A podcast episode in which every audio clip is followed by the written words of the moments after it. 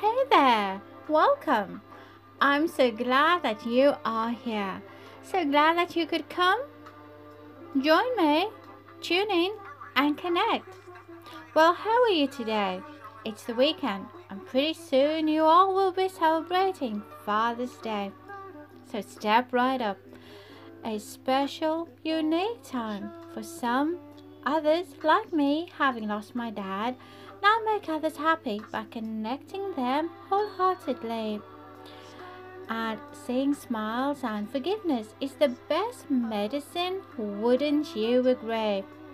Well, on top of that, a dollop of love, appreciation, and affection to all dads from me to you.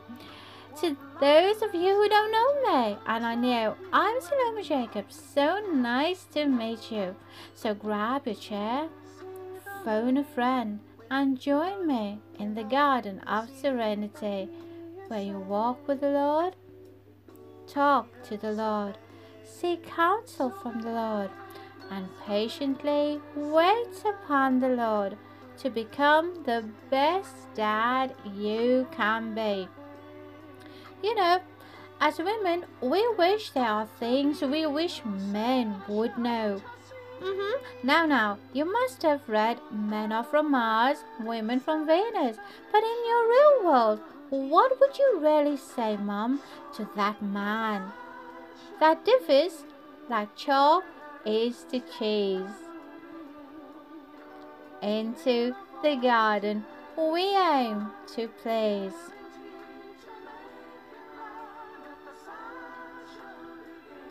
Hurry, hurry. Hey, Dad, we got you.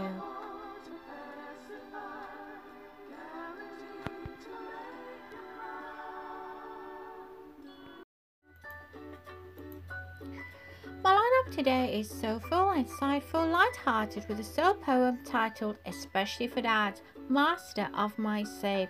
Going local with one of our very own. My guest on this Father's Day extravaganza is none other than a sweet, sassy soul, to Sister Ingrid Ahmed. And what a privilege to have her, so be patient, for it's well worth the wait. Now quickly dash off to the kitchen to make yourself a decadent or refreshing cup of tea, coffee or a glass of juice or water, then hurry on over. For you don't want to miss out with glee, for here and into the garden is the place to be, where hearts are mended, lives restored, and you and I connect as we wait to hear from the Lord.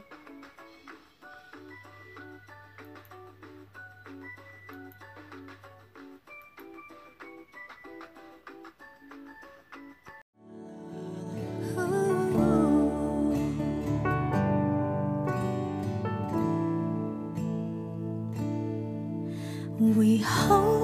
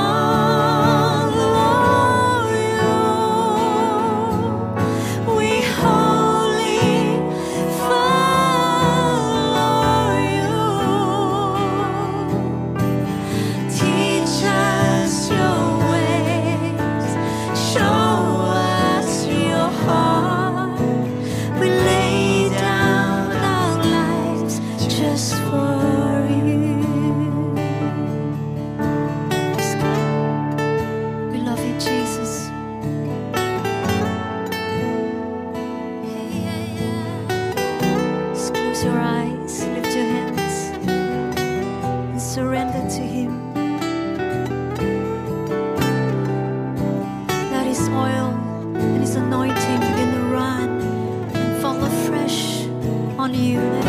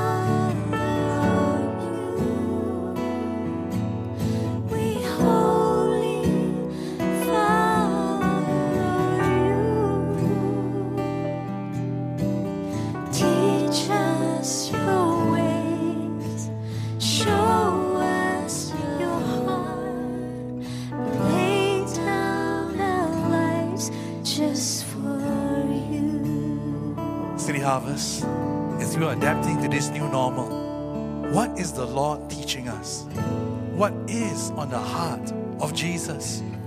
Apostle Paul exhorts us from the Holy Scriptures I beseech you, therefore, brethren, by the mercies of God, that you present your bodies a living sacrifice, holy, acceptable to the Lord, which is your reasonable service.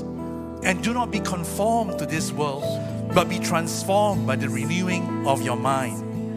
And the life which we now live in the flesh, we live by faith in the Son of God, who loved us and gave himself for us. Holy following Jesus, in its essence, it's not just about singing, it's not just about lifting up holy hands.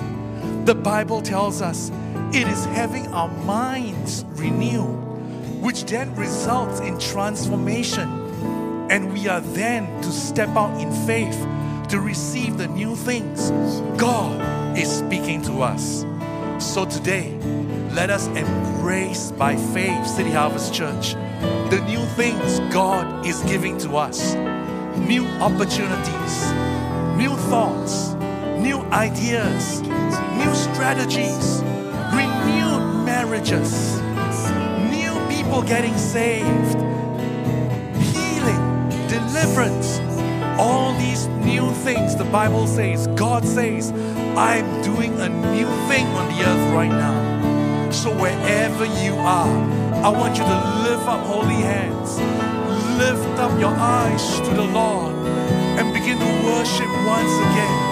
And say, Jesus, I wholly follow after you. That's right. That's right. That's right. Worship Him right now.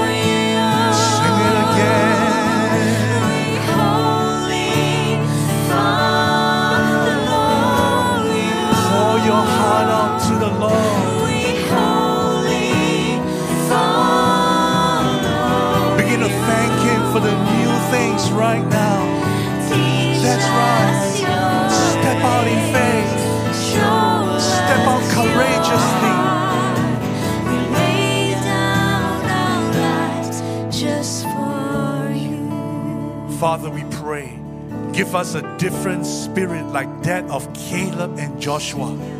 That we will not be afraid of this new thing that you are doing on the earth. We will step up boldly, O God. I pray as you renew our minds with your word, O God, that we will come to this place to embrace totally what you have for us.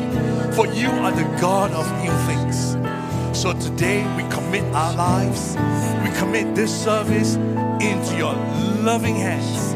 In Jesus' name we ask and praise, giving you all the glory and all the praise. That's right. Let's give God the praise right now, wherever we are. Hallelujah.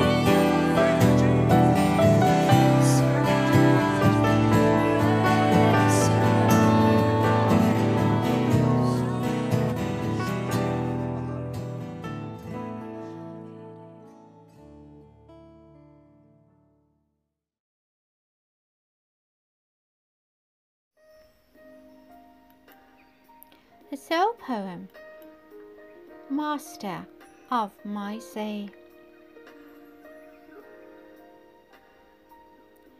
And the inscription reads as follows No rumble of the ocean, no howling of the wind can sneak up against you for sassy soul.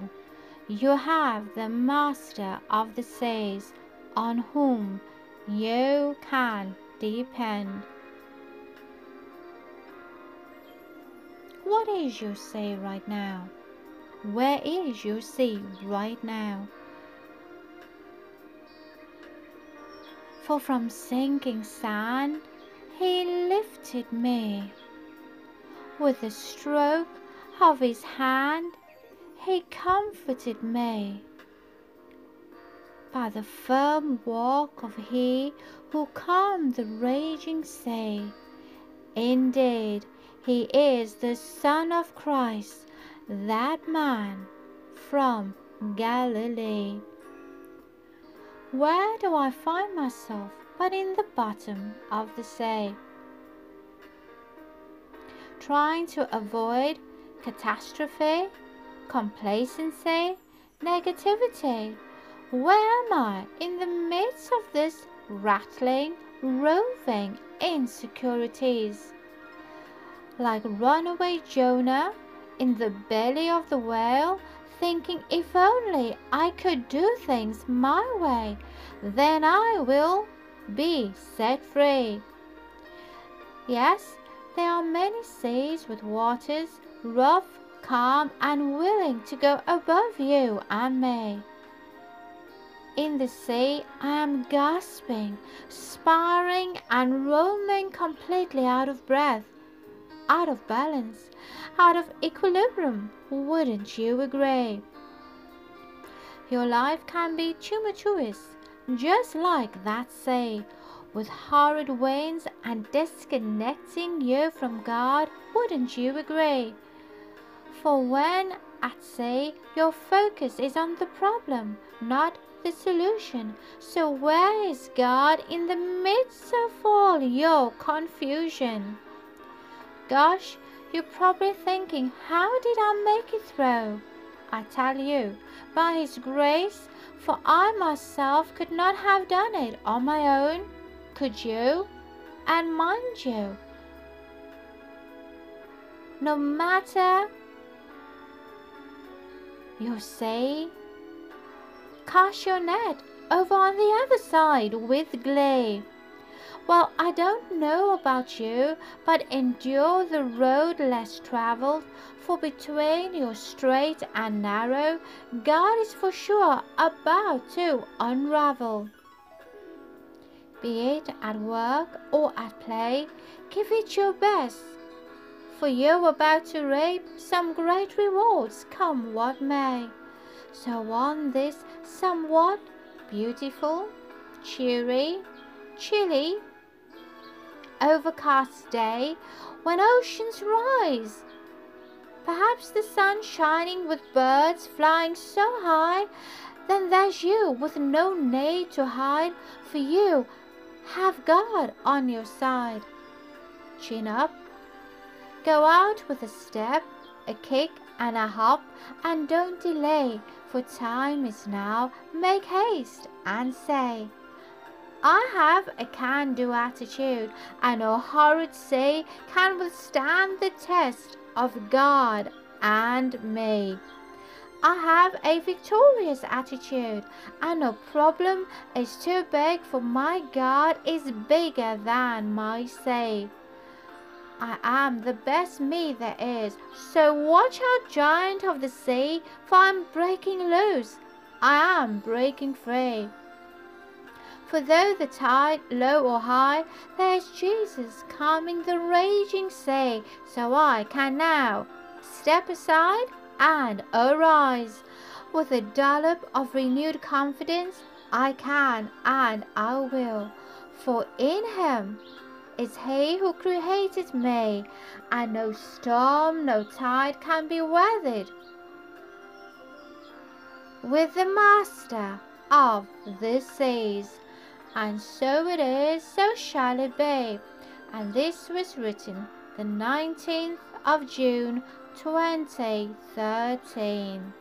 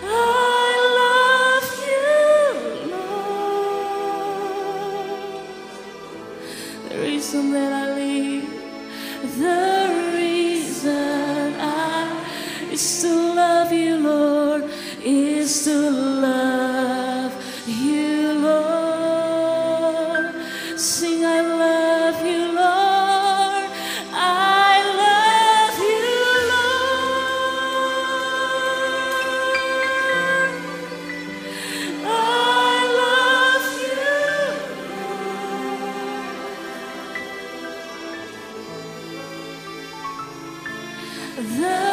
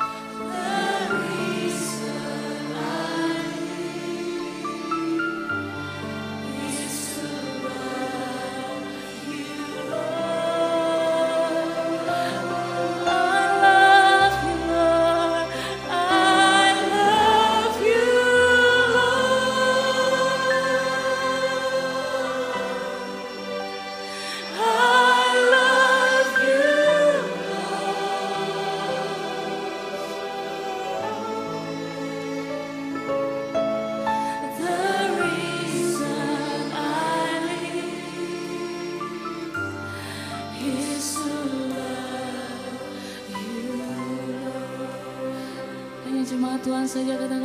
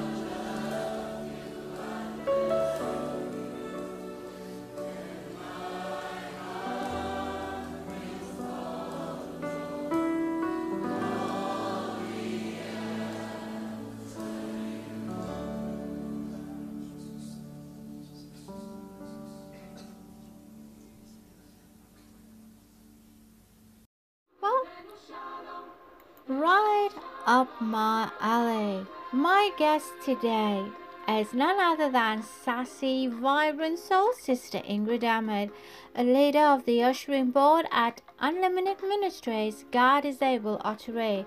She's also the news anchor on Von Radio and can be heard sharing local and international news throughout the day. So the next voice you will hear is that of Sister Ingrid Ahmed. So gather round, one and all. How about another cup of tea? I got mine. Have you got yours?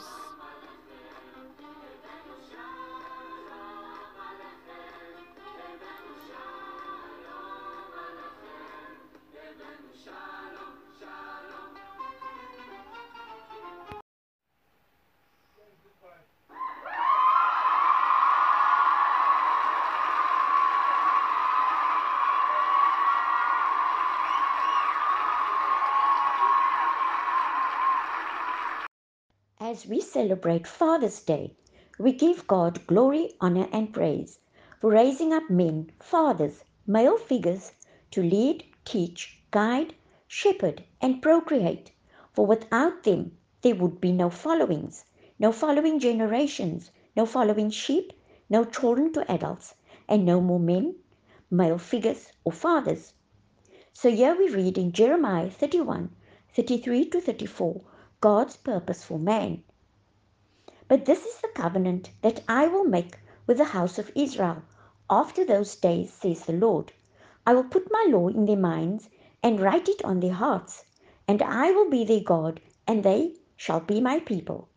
No more shall every man teach his neighbor and every man his brother, saying, Know the Lord, for they all shall know me, from the least of them to the greatest of them, says the Lord. For I will forgive their iniquity and their sin I will remember no more. This was the prophecy about the new covenant in which we live. Jeremiah, by the Holy Spirit, foretold of a day that was coming when God would dwell in men by his Spirit.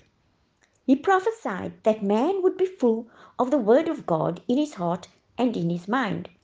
Jeremiah foretold of a covenant in which man would know God in the most intimate way meaning that man would have to be regenerated, recreated, become a new creature, and then walk in personal communion with the Holy Spirit. New covenant realities would be in the hearts of men. Instead of living by the law, they would live by the promptings of the Holy Spirit in newness of life. So, to all men who are fathering children of any age and shepherds to their flock, faithfully diligently, protectively, provisionally, and caringly, we salute you. We honor you and respect you. Be blessed in all you do always in Jesus' powerful name. Amen and amen. Have a lovely Father's Day.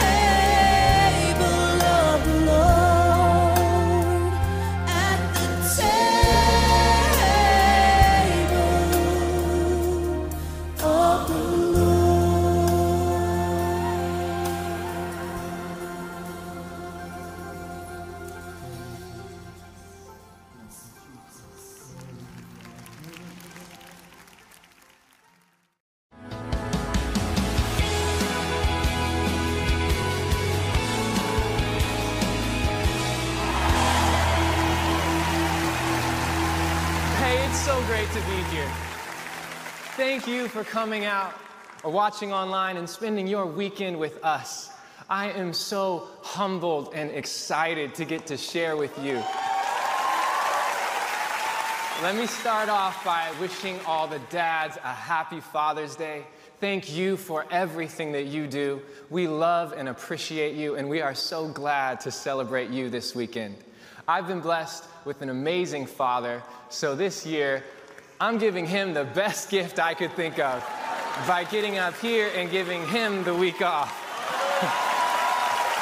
I've spent the last few days watching him enjoy a mini vacation while I do his job. I'm not complaining, but he always made it look easy. It turns out this is a lot more work than I expected. so I thought, what better way to prepare for my first time speaking on a weekend than to go back and listen to his first message? He's come a long way, but, but how did he get started? But my dad called me Monday night and he said, Joel, are you sitting down? And I thought, oh no, there's going to be bad news. And I thought maybe it was about his health or something. He said, but I'm going to ask you something. Don't pass out when I ask you. And I thought, okay, what is it? And he said, will you preach for me Sunday morning? And I thought, boy, that was bad news. and I said, but I thought about the advantages of being my first time. One, if I'm really bad and you don't enjoy it, when you walk out of here, you can say, you know, that boy has nowhere to go but up. After seeing that, I realized I don't have a country accent and I don't have a mullet.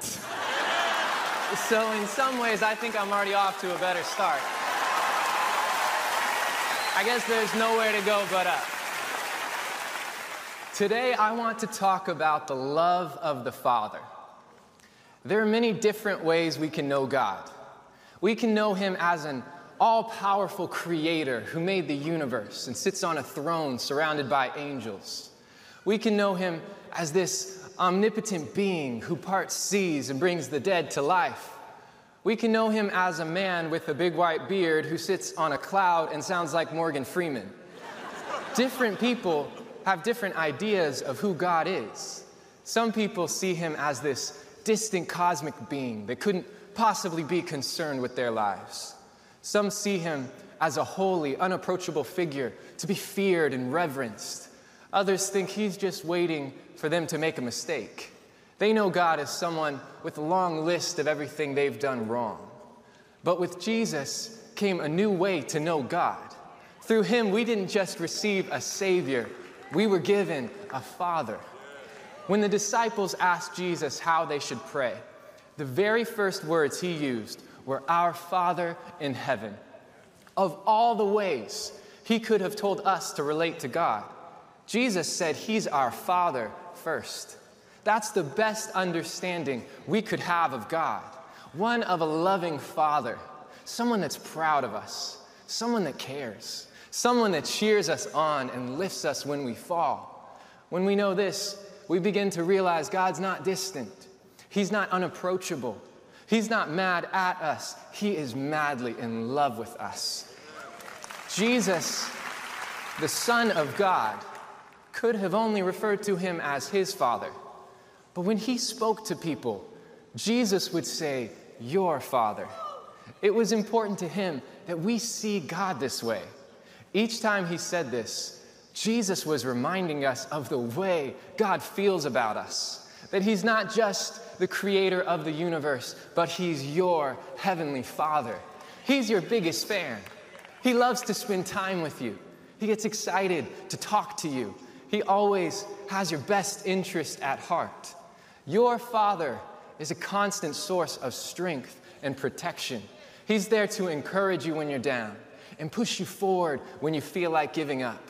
If He cares for the birds of the air, how much more must He care for you? Maybe you grew up without a father, or he was harsh in dealing with his own struggles. You may have gotten used to him not being there for you, or never being able to measure up. But we can't let who our earthly father wasn't to distort the truth of who our heavenly father is. He may have been difficult to please, but know that God has always been pleased with you. He may have been quick to find fault, but know that God is filled with mercy. He may have been absent, but remember, God has promised to be with you always. But some people never see God as proud of them. They're too busy criticizing themselves. They think they're not smart enough. They don't look the right way. They don't have enough talent. They've decided if they don't like themselves, then God couldn't either. They know He loves them, but He couldn't actually like them. They're not as funny as their friends. They're not as gifted as their siblings. They don't have a great career like their neighbor does. He would never want to show them off. Don't be like them. Your heavenly Father is the one who breathed life into you. You've been fearfully and wonderfully made. He's the one who gave you your smile, your personality, your gifts, your uniqueness. Everything about you has been carefully designed into what He calls a masterpiece. When God looks at you, He sees a masterpiece. He's amazed. He is so proud. He can't help but show you off. This is what He said in Scripture Have you seen my servant Job? There is no one like him in all the earth. That's how God feels about you. He calls all the angels around and says, Come here, come here. Have you seen my son Brian? There is no one like him. He's amazing. Oh, and have you seen my daughter Joy? She's the best. I'm so proud of her. And the angels say, Yes, God, we've seen them. You do this every day. but God says, I know. I just, I just can't help it. They're my children. That's the love of our Heavenly Father. When He looks at you, He smiles. He likes your height, your ability, your ideas. He's the one who gave them to you. Now, don't you dare let what other people have said or your own negative opinion tear down God's masterpiece. No father wants to see their child living defeated and discouraged about who they are. If you were supposed to be any different, your heavenly Father would have made you that way. He doesn't make mistakes, He doesn't leave things out. Let go of comparison. Let go of overly critical attitudes. Know that God is proud of you. And if He not only loves us, but He likes us, then we have permission to like who we are too. One of the first times I spoke here at church, I looked down at the front row and I saw not one, but both of my parents holding up their phones recording video. I thought, you guys are the pastors. If anyone can get a higher quality version of this message, it's you two. You don't have to record it on your phone. And on top of that, why are you both recording? You're sitting right next to each other. Can't one of you just send it to the other? It didn't matter. My parents sat on the front row for all three services and recorded them on their phones. Yes, they're the pastors, but they're parents first. And I know they recorded all those services because they were proud of me. And in the same way, God is proud of you. I imagine He's sitting on the front row of heaven with his phone pointed in your direction. He's cheering you on. He's celebrating every step that you take. He wants to remember every little triumph in your life. You're so important to him, he doesn't want to miss a moment. Yes, he's God, but he's your father first. He could have a whole camera crew of angels on the scene, but he just can't help but do it himself. He's been looking forward to the day you were born. He couldn't wait to see you take your first steps. He was so proud when you graduated college, and he is so excited about the things he has planned for your future. Psalm 103 says, As parents feel for their children, so God feels for those who fear him. What's your image of God? Do you see him as your heavenly father? Can you picture him on the front row with his phone pointed toward you? He's not replaying your mistakes, He doesn't hold on to those. His camera roll is filled with love for you. When we have the right image of God, it gives us boldness. We can walk in confidence. It allows us to pursue our dreams and even overcome challenges. If the creator of the universe is for us, there is nothing that could stand against us. I've heard some people ask my dad to pray for them because they think he's closer to God than they are. They think maybe if a pastor prays, then God will listen. He's always happy to pray with them, but my dad reminds them you don't need to go through a third party to talk to your Heavenly Father. You're as much a child of God as anyone else. You don't need a pastor, a priest, or a saint to connect your call. When he sees it's you on the line, God picks up right away. He won't put you on hold. It doesn't go to voicemail. As his son or daughter, you have priority access to your father. But some people don't want to bother God. They see prayer as a last resort. They think God's got bigger things to deal with than me. Understand this you are God's biggest deal, you're His prized possession. There's no detail in your life that's too small to concern Him.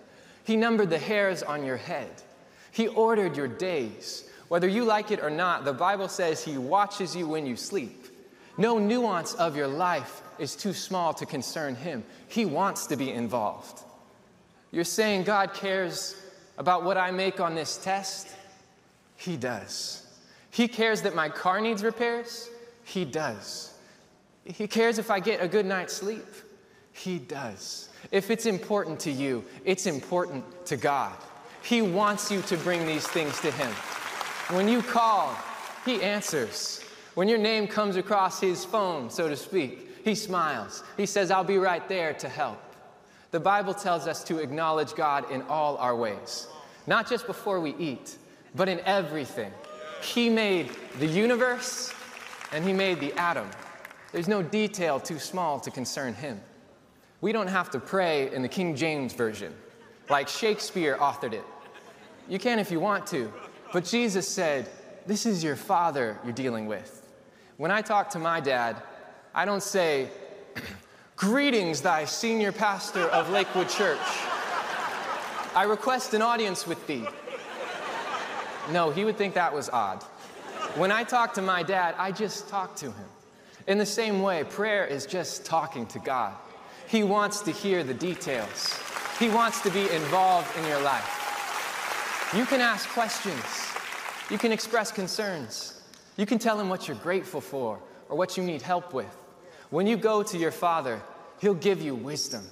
He'll give you good ideas. He'll give you direction. You don't have to have it all together. You don't have to pray a perfect prayer. Like Jesus said, this is your father you're talking to.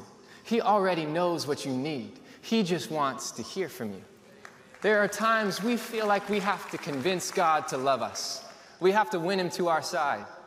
We think maybe if I come to church enough or if I do more good deeds, then, then I'll get some credit with him. The biggest lie that some of us believe is not that God's angry with us, it's that He's indifferent. Thoughts will tell us if we perform better, then we'll get His approval. Then He'll show us favor. But when Jesus was baptized in the Jordan River, the moment He came out of the water, a voice boomed out of the heavens and said, This is my beloved Son, in whom I am well pleased. What's interesting is up to this point, Jesus hadn't performed a single miracle. He hadn't opened any blind eyes, healed any lepers, raised Lazarus from the dead. He hadn't even turned water to wine. Yet his father said, He's my son, and I'm a proud dad. Jesus didn't win God's approval based on his performance. His father was pleased with him because of who he was, not what he had done. We tell ourselves if I could be more disciplined, if I was more generous, if I only made better choices, then God would be proud. No, the truth is, God is well pleased with you just as you are. You're his beloved son or daughter. There is nothing you could do to make him love you anymore. He might not agree with all your behavior, but he is pleased with who you are. He's already approved you. He's already called you his masterpiece. Why don't you accept right now that God loves you and he's for you based on who he is, not your performance? But thoughts may say, God can't love you like he loves Jesus. He never made any mistakes. You're not like him. You know what you've done. Don't listen to those voices. If there's nothing you could do to make God love you anymore, then the good news is there's nothing you could do to make him love you any less. When your father looks at you, he sees Jesus. He sees someone redeemed, forgiven, transformed by the power of the cross. He doesn't see mistakes and he doesn't see failure. Jesus said, Just as the Father is pleased with me, so have I loved you.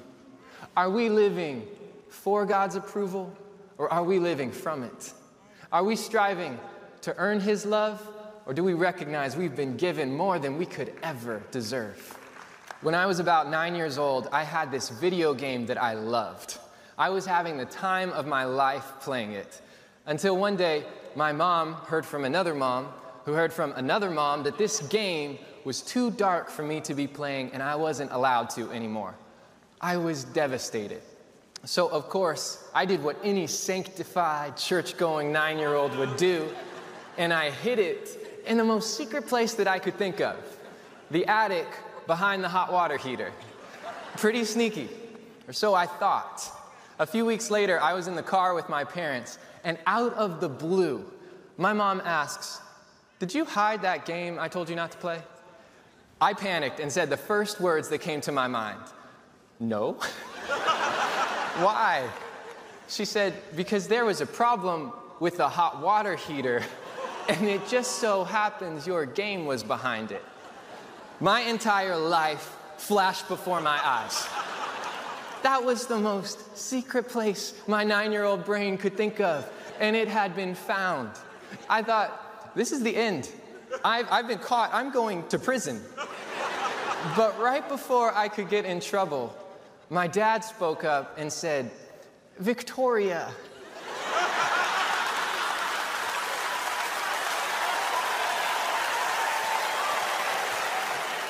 Victoria, I told you, he hid the game because if his friends found it and asked to play it, he didn't want to have to tell them no. I don't know if my dad actually believed that or if he was just trying to bail me out. But in that moment, all I did was nod my head in agreement. I had never been so grateful for a second chance. I thought, I've seen the last of this PlayStation. I will never have fun again. But my dad spoke up and took my side despite what I had done. I'm sure he knew why I had hidden the game, but he chose to see the best. He didn't berate me for my wrongs. He showed me what was right. And that's just a funny story, but it can be a reminder of how merciful our Heavenly Father is. He takes our side, He bails us out, He doesn't give us what we deserve. when our mistakes became too much to bear, He said, Put the blame on me. I'll take your sin. I'll take your failure. I'll take the stuff you're not proud of. As for you, you can move on. You can be free. You don't have to keep bringing this back up. I've forgotten it. But sometimes we live like we're trying to pay God back for what we've done wrong. We try to show Him that we're really sorry by being defeated and discouraged about something that could have happened years ago. We've asked for forgiveness a thousand times, but we just don't feel worthy. That's not the Father's heart. He spoke up on our behalf. He took the penalty so that we didn't have to. We don't have to live beaten down and discouraged after He went to such great lengths to lift us up. The price has been paid. The first time you ask for forgiveness, His mercy comes rushing in. Now we have to receive it and move forward. The reason some people get stuck in a cycle of guilt and condemnation is because they only know God as God, not as their Father. They think they need to stop this and change that and fix themselves before they could ever get right with God. But the Bible tells us to come boldly to the throne of grace, to obtain mercy and find help, even in our time of need. We won't go boldly to the throne if we think the one sitting on it is waiting to punish us for our sin. But when we know God as our Father, we can enter with our head held high, knowing He is rich in mercy and ready to help. It doesn't say come boldly to the throne if you haven't made any mistakes this week, or come after you get your issues figured out. No, God wants us to come boldly to Him, even when we've messed up. Even on our worst day, we can go to our Father. But most of the time, instead of running to God, we run from Him. We think He'll be angry or disappointed. Thoughts will tell us, You can't go to God. You'd be a hypocrite. After all, you knew it was wrong and you did it anyway. God's not going to help you out now. You got yourself in this mess. Those accusing voices will try to draw us further and further from the truth that at the heart of God is mercy. Imagine a father teaching his son to climb a tree. He warns him not to climb it when he's not around because he doesn't want him to get hurt. Then one day, he hears his son shouting for help from outside. He rushes out and sees him hanging from the top branch for dear life. He says, Dad, please help, I'm slipping. This father would not scold his son for climbing the tree on his own. He wouldn't ask to see his report card or if he took the trash out last week. No, this father would do whatever it took to get his son down safely. God is a good father. He's not going to leave you hanging. You may have made the mess, brought the trouble on yourself, but the moment you call out to him, your heavenly father is there to help. He'll climb any tree, scale any wall, bring down any barrier to be at your side. You're his child. There's nothing he wouldn't do for you. When we were at our worst, he loved us. That's the Father's heart. Instead of running from God, let's run to him. In Luke 15, Jesus tells the story of a son who came to his father and said, I want my inheritance, and I want it right now. He packed his bags moved to some wild city and had a crazy few weeks. He spent all his money on people and parties and things he thought would last a lot longer than they did. And then a famine hit, and all of a sudden these new friends seemed to disappear. So he got a job out in the fields feeding pigs. This son found himself hungry and alone in some foreign country. He thought, at least my father's farmhands have better lives than this. Maybe if I go to him and tell him I've been reckless and I don't deserve to be called your son, then he'll take me back as a hired hand. So he gathered what little he had and began his journey home. All the while practicing this speech he had prepared I've been reckless and I don't deserve to be called your son. How many times have we disqualified ourselves as a son or daughter as if it was something we earned in the first place. How many times have we written speeches trying to convince God to take us back? That's not how biology works. That's not how God designed it. A son is still a son no matter how he feels. A daughter is still a daughter no matter where she finds herself. It's in the blood. No matter how reckless we've been, we can't undo the power of the blood. This young man hadn't even made it home yet. The Bible says when he was still a long way off, his father saw him. And with his heart pounding, he ran and embraced him. That's the good news. Even when we're a long way off, even when we don't have it all together, even when we're still broken and messed up, our Father comes running. He runs through any mistake or failure. He runs through any disappointment or unfair situation. He runs through any hurt or pain and embraces us as a father. To the people Jesus was talking to, this wouldn't have been a casual gesture. A respected man at the time would have never ran. If he were to run, he would have had to tie up his tunic and expose his legs. In that culture, this would have been humiliating. It would have been seen as shameful and inappropriate. But Jesus tells us the Father did not walk, He didn't wait until He got closer. Jesus said the Father ran. It's the only time in the Bible we see a picture of God running, and He's running to someone who had blown it. He's running to someone who had messed up. He was running to His Son. In doing this, He was saying, I'll take your shame. I'll take your guilt. I don't care what's appropriate. My son is home. My daughter is back. When we take one step toward God, we'll find He's already running toward us. It doesn't matter how far off we feel, His arms are open wide. But even after all of this, the son still tried to give his speech. He said, But I've been reckless, and I don't deserve to be called your son ever again. And I love what verse 22 says. But the father wasn't listening. He didn't have time for regrets. He didn't want to dwell on the past. He was too busy putting a party together. He was already celebrating. For once, his son was lost, but now he's found. That's the love of our Heavenly Father, and that's how He feels about you. Receive His love, enter His embrace. Know that God is proud of you and you matter so much to Him. Thanks for watching the message. I hope it inspired and uplifted you. Make sure you subscribe to stay connected. There are new messages every week. We love you, and we'll see you next time.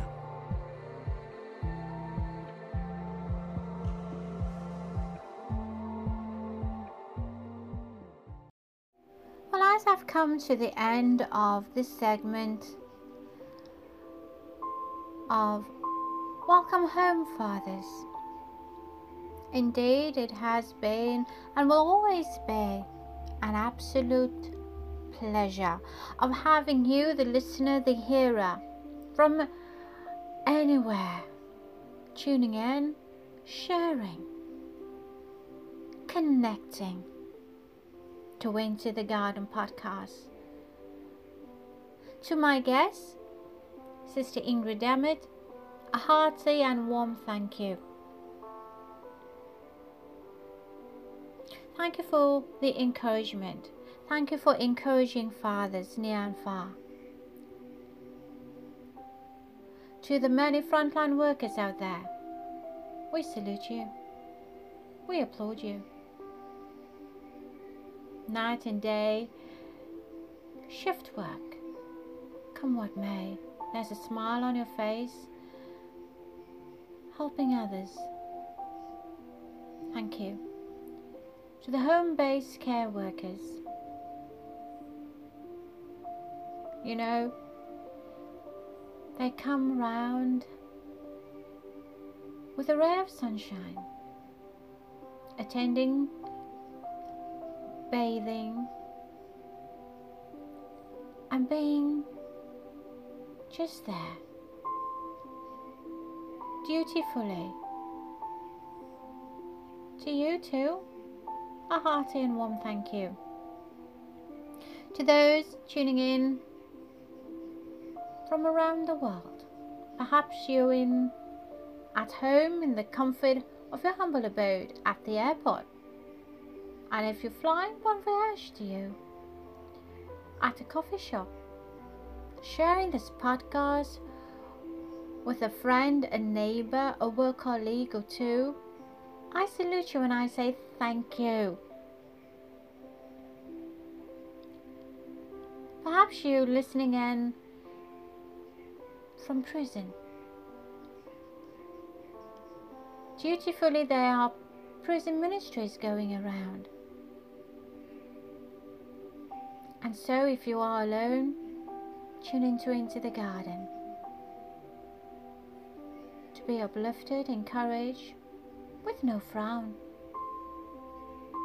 And to the many sassy souls out there, tomorrow is Father's Day. Perhaps you are a parent with no dad, a daughter, a son with an absent father. You have a Heavenly Father. The love of your Heavenly Father is an inspiration to one and all. And if there's anyone celebrating a birthday, happy birthday to you an anniversary. Happy anniversary to you too. Perhaps a promotion. Congratulations to you too. But most of all, thank you for sharing the love. And you're most welcome to hop on over to my Facebook page, Shasti Caesarea, because that's where the podcasts are shared, as well as the many soul poems, soul stories, parables, They're all there.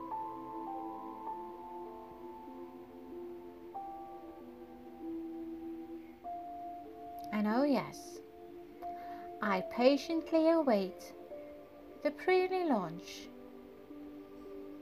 of You Don't Know the Cost of My Alabaster Box. It's a giveaway at only 200 ZAR.